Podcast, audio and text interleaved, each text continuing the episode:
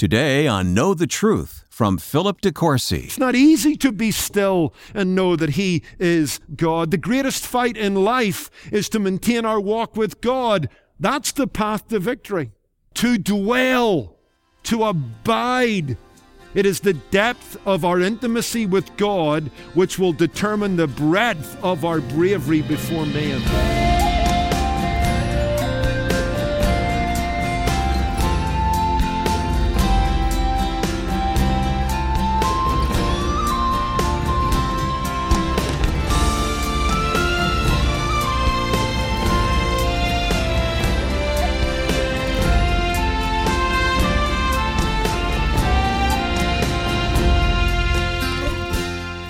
Welcome to Know the Truth with Philip DeCourcy. I'm Wayne Shepherd.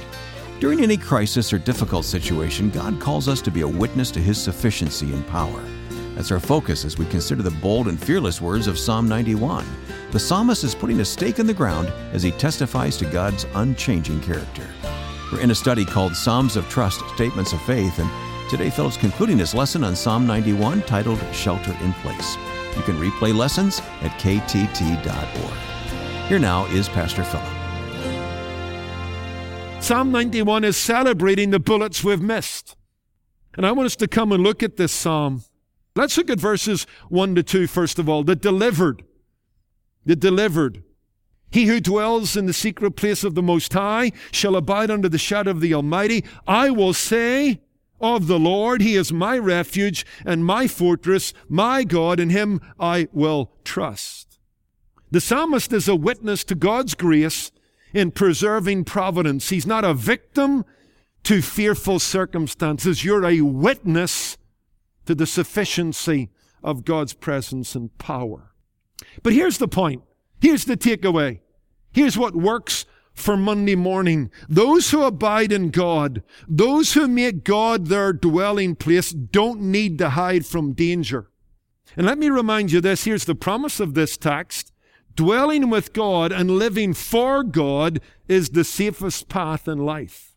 What is being nailed home is the security and the safety that's found in the presence of God in the midst of danger. Listen, the issue in life is not, are you near danger? The issue in life is, are you near God in the midst of the danger? Let's move on. Verses 1 to 2, what I called the delivered.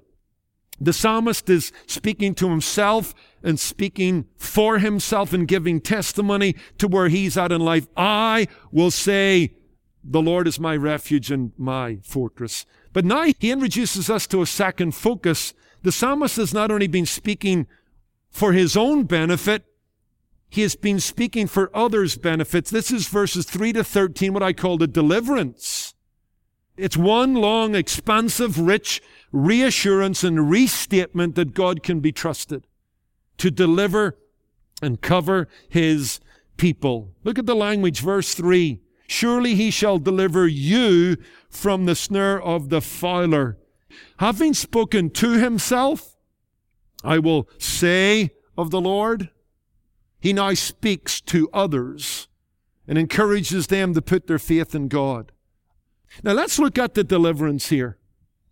The psalmist is writing out of his own experience. He has declared his own faith in God. He now turns to the community of faith and he addresses perhaps a particular individual. Whatever the case, two aspects of the deliverance. Number one, the meaning and the means. The meaning and the means. Here's what's being promised. We are being promised deliverance from our trials. Sometimes God does deliver us from them. But I want you to notice verse 4. Not only does God promise to deliver us from them or out of them, but He doesn't always do that. There's another deliverance, and that is a deliverance in them. A deliverance from fear. A deliverance from surrender. A deliverance from spiritual collapse. Look at verse 4. He shall cover you. So the meaning of the deliverance is that God will either deliver us from, and that's a wonderful thing, and He has and He does. But He will also cover us in. That's the meaning of the deliverance. What about the means of deliverance? Quickly. The means of deliverance. The text shows that the ground of our promised deliverance comes from several sources. I'm going to just camp really on one of them and, and, mention the other two, but I love this thought. The real security is found in the nature and character of God. The nature and character of God. See, God is described in the opening verses with four wonderful names that reveal His glorious nature and His glorious character. The breadth and depth and height of God's being can only be described in a variety of titles and names. He's the Most High, Elyon, the God who is above all, the God who presides, the God who is sovereign, the God who is the King of kings and Lord of lords. He's the Almighty. He's El Shaddai. He's the all sufficient one, adequate for every situation. He's the Lord, which is capitalized. That's Yahweh or Jehovah. He's the self existent one. He's the one who keeps covenant with his people as he introduced his name to Moses and made covenant with him. Then he's Elohim, the powerful God, the God who surpasses all that we can imagine. Here are four good reasons to believe. Here are four good reasons to hope. Here are four good reasons to calm down. Elyon, El Shaddai, Yahweh, Elohim. He is for us. And if He is for us, described partially by these four glorious names, then who can be against us? I love also what Christopher Ash says in his commentary on the Psalms. Putting these four together stresses that the person in view is not placing their trust in some vague, self defined spirituality, but in the covenant creator of the Bible.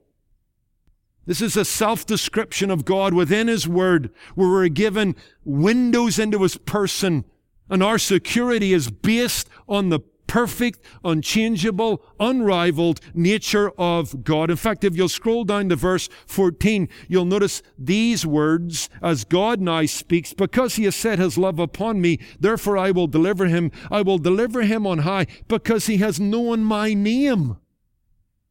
When you know the names of God, when you understand their significance, when you read your Bible and see them worked out in redemptive history, what peace comes? What confidence is found? What strength becomes real? Read the life of Martin Niemöller, contemporary of Dietrich Bonhoeffer. He was a former U boat captain, Lutheran pastor, one of the founders of the Confessional Church in Germany that opposed the Nazification of the German church.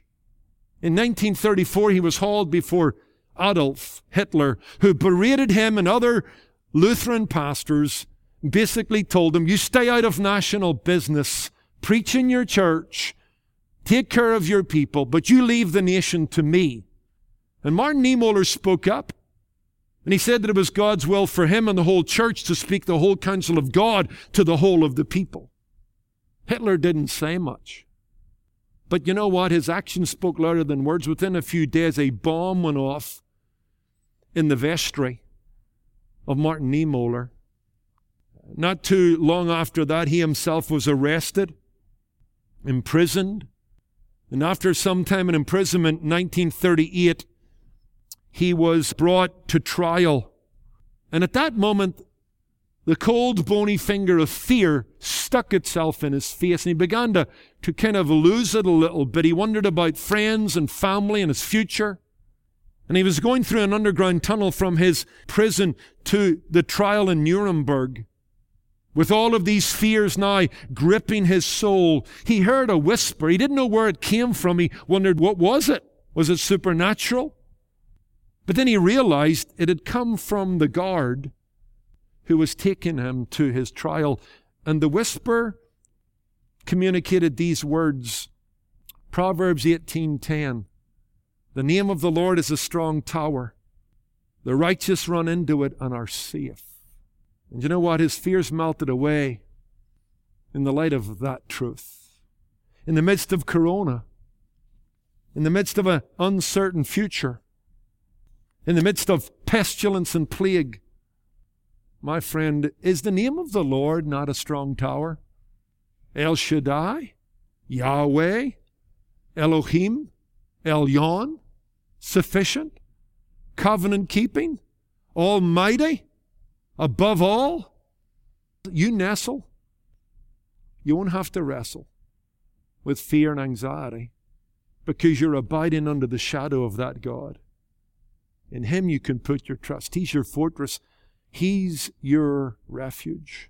Now, I don't have time to develop the other two means of grace regarding this. I'll just throw them your way. Psalm 91, verse 4 He shall cover you with His feathers, and under His wings shall you take refuge. His truth shall be your shield and buckler. I love the New Living Translation. His faithful promises are your armor and protection. His truth, as revealed in His Word, in the 66 books of the Bible, in the two covenants, Old and New. We have all the great and exceeding promises of God to us, His people, and they are like armor. Truth understood and truth undertaken makes us bold and makes us brave, and it puts our enemies to flight. Don't forget that we saw an element of Jesus' temptation in that the devil knows his Bible and can misapply it, which is a dangerous thing. When you misinterpret and misapply a text, you're in danger. But when you live that text and apply that text, you're in sure and safe ground. And Jesus fought the devil and overcame his circumstances with these words It is written. The Word of God was his armor. In fact, we'll change the metaphor. Here we have the Word of God as a shield in Ephesians 6. It's a sword. The sword of the Spirit, which is the Word of God, helps us in the fight. And may we em- embrace that. You know, for some years, my wife June read Spurgeon's Book of Faith. And it was an encouragement to her. And I always loved that image of the check book of faith. And his book had many, many of the great and exceeding promises of God. And you know what? Why he called that book the check book of faith? I'll let you hear his words about the promises of God. As you read them over, one after the other, you need to say to yourself, this is my checkbook.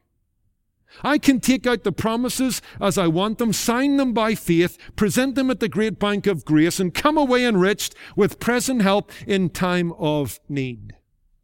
Oh, my friend, as you read the promises of God's word, turn your checks into cash.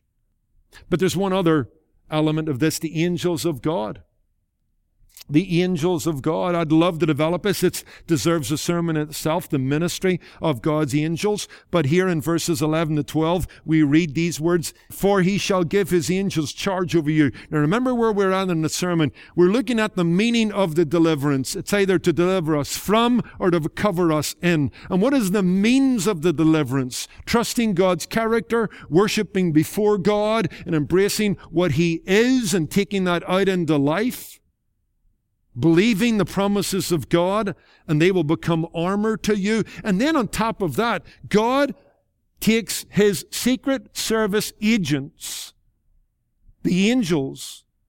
He's the Lord of hosts. He's the Lord of heavenly armors. And he charges them to take care of you and me. And the reason I call them God's secret service agents, for although you'll find them manifest within redemptive history, in terms of judgment, in terms of announcing a great epic within the redemptive story, either at the birth of Christ, sometimes miraculously and manifestly coming to the rescue of God's people. Most of the time, you and I will enter angels unaware. Okay, Hebrews 13, verse 2.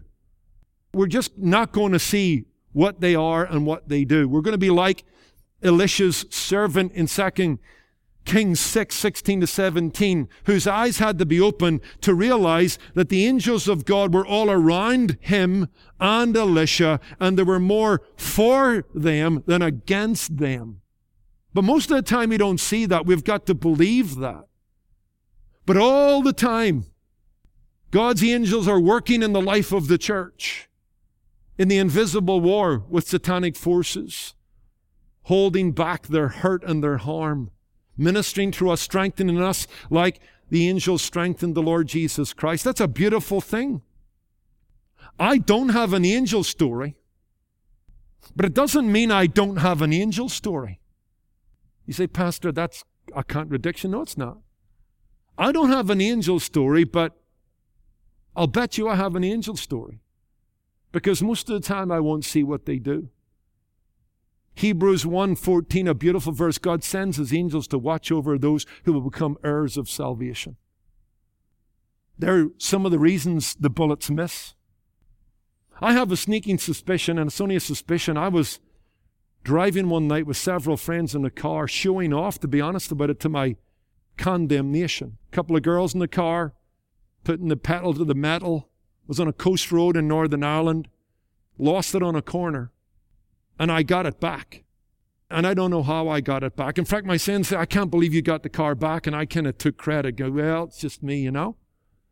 If I have a sneaking suspicion of an angel story in my life, something, someone grabbed that wheel and controlled that car. That's as far as I'll go. But I don't need to know that's an angel story. All I need to know is that He has given His angels charge over you and me.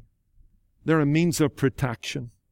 Don't discount your personal protection detail, which are called the angels of heaven. Okay, time's gone. I'll just touch on verses 14 to 16 because they're so wonderful. But I think I can get the gist of them to you because we've looked at the delivered, verses 1 to 2, and the deliverance, verses 3 to 13. But what about the deliverer? Because he has set his love upon me, God is now speaking of the psalmist and the faithful saints of God that trust him. Because he has set his love upon me, therefore I will deliver him. I will set him on high because he has known my name. He shall call upon me and I will answer him. I will be with him in trouble. I will deliver him and honor him. And with long life I will satisfy him and show him my salvation. Having spoke to himself, Having spoke to others, the psalmist now finds God speaking to him. As he seeks to confirm the faith of others, God confirms his faith. Here's what God does for people that trust him, are loyal in their love to him, who know him intimately through his name, who pray. Because it's a certain type of person will enjoy this certain type of protection. And that certain type of person the believing believer, the praying saint, the devoted disciple, the worshiping soul, they come to enjoy a settled sense of God's presence based upon, as we close, a sevenfold promise from God. When we're done, keep your Bible open and go back over verses 14 to 16. I will deliver him. I will set him on high. I will answer him. I will be with him. I will honor him. I will satisfy him. I will save him. These are the blessed assurances of Psalm 91. This is a pledge from God Almighty of his self involvement based on grace and the covenant of his love toward his people to get involved in your life and my life. Here's what he will do no doubt about it. Sure as shooting. God will deliver us. God will set us on high. God will answer our prayers. God will be with us. God will honor us. He will satisfy us with a long and a full life. And He will show us His salvation. R.C. Sproul is right when he said, God doesn't simply command courage with no reason behind it. In nearly every incident where God says, Fear not, there follows a reason to have courage, and that reason is God Himself, His nature, and His perfect plan. But I want to tell you, read the I wills of Psalm 91, 14 to 16. God doesn't stutter. There's no ambivalence.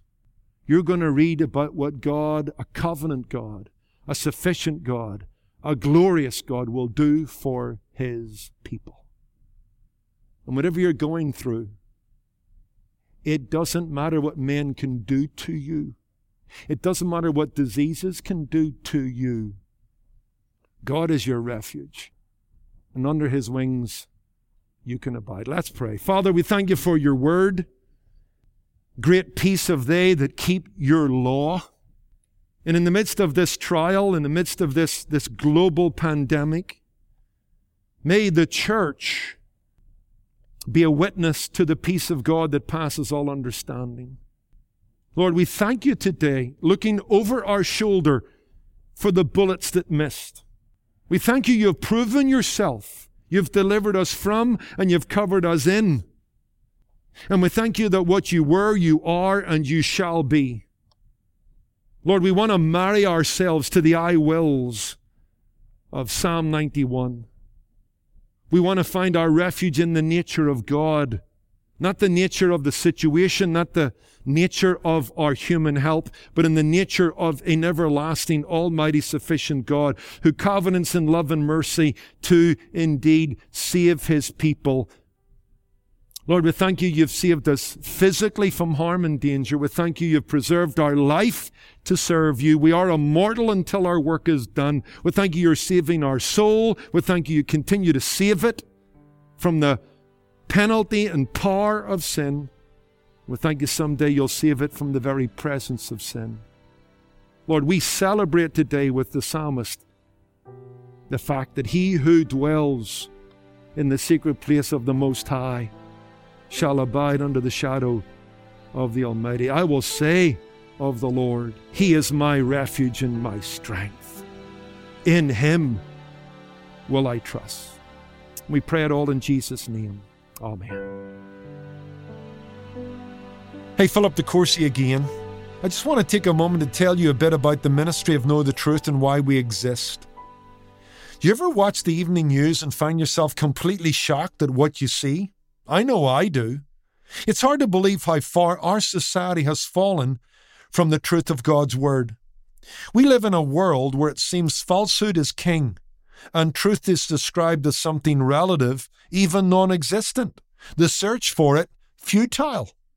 But the Bible says that truth has always existed, and that truth took on human flesh and dwelt among us in the person of Jesus Christ, and it therefore can be known.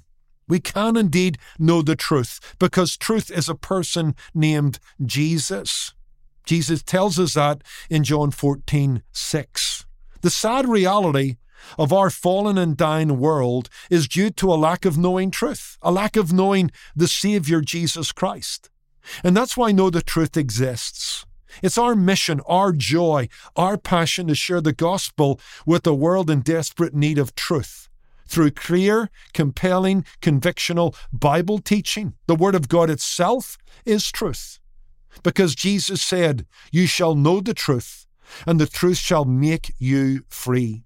If the Son makes you free, you shall be free indeed. Yes, I love that we say that every day, Philip. And if you believe in what we're doing here at Know the Truth and you'd like to get involved in making the truth of God's Word known, the best way to get involved is by becoming one of our Truth Ambassadors. These monthly supporters help cover the many costs it takes to plan, produce, and distribute Know the Truth on the radio and internet. Their faithful monthly gifts help reach men and women all over the country and world with God's Word at no cost to them. Truth Ambassadors also receive exclusive resources from Pastor Philip, including a special welcome package, a monthly newsletter just for them, and a copy of each monthly resource. In May, you'll receive the book Seasons of Sorrow The Pain of Loss and the Comfort of God by Tim Challies. If you or someone you know is going through a season of loss and could use some encouragement and strengthening, this book is for you.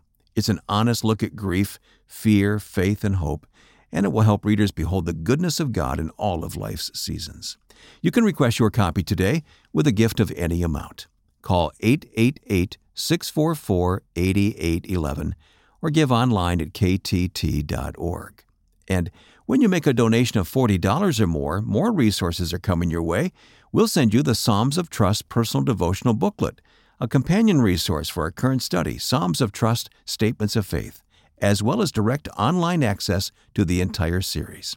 Again, call 888 644 8811 or visit ktt.org. And one last thing be sure to connect with us on social media for encouraging content. Just search for Know the Truth with Philip DeCourcy on Facebook, Instagram, or Twitter. I'm Wayne Shepherd. Join us tomorrow when Philip DeCourcy begins a new message in Psalm 62. That's Friday, on Know the Truth. Today's program was produced and sponsored by Know the Truth Incorporated. Jesus said, You shall know the truth, and the truth shall make you free.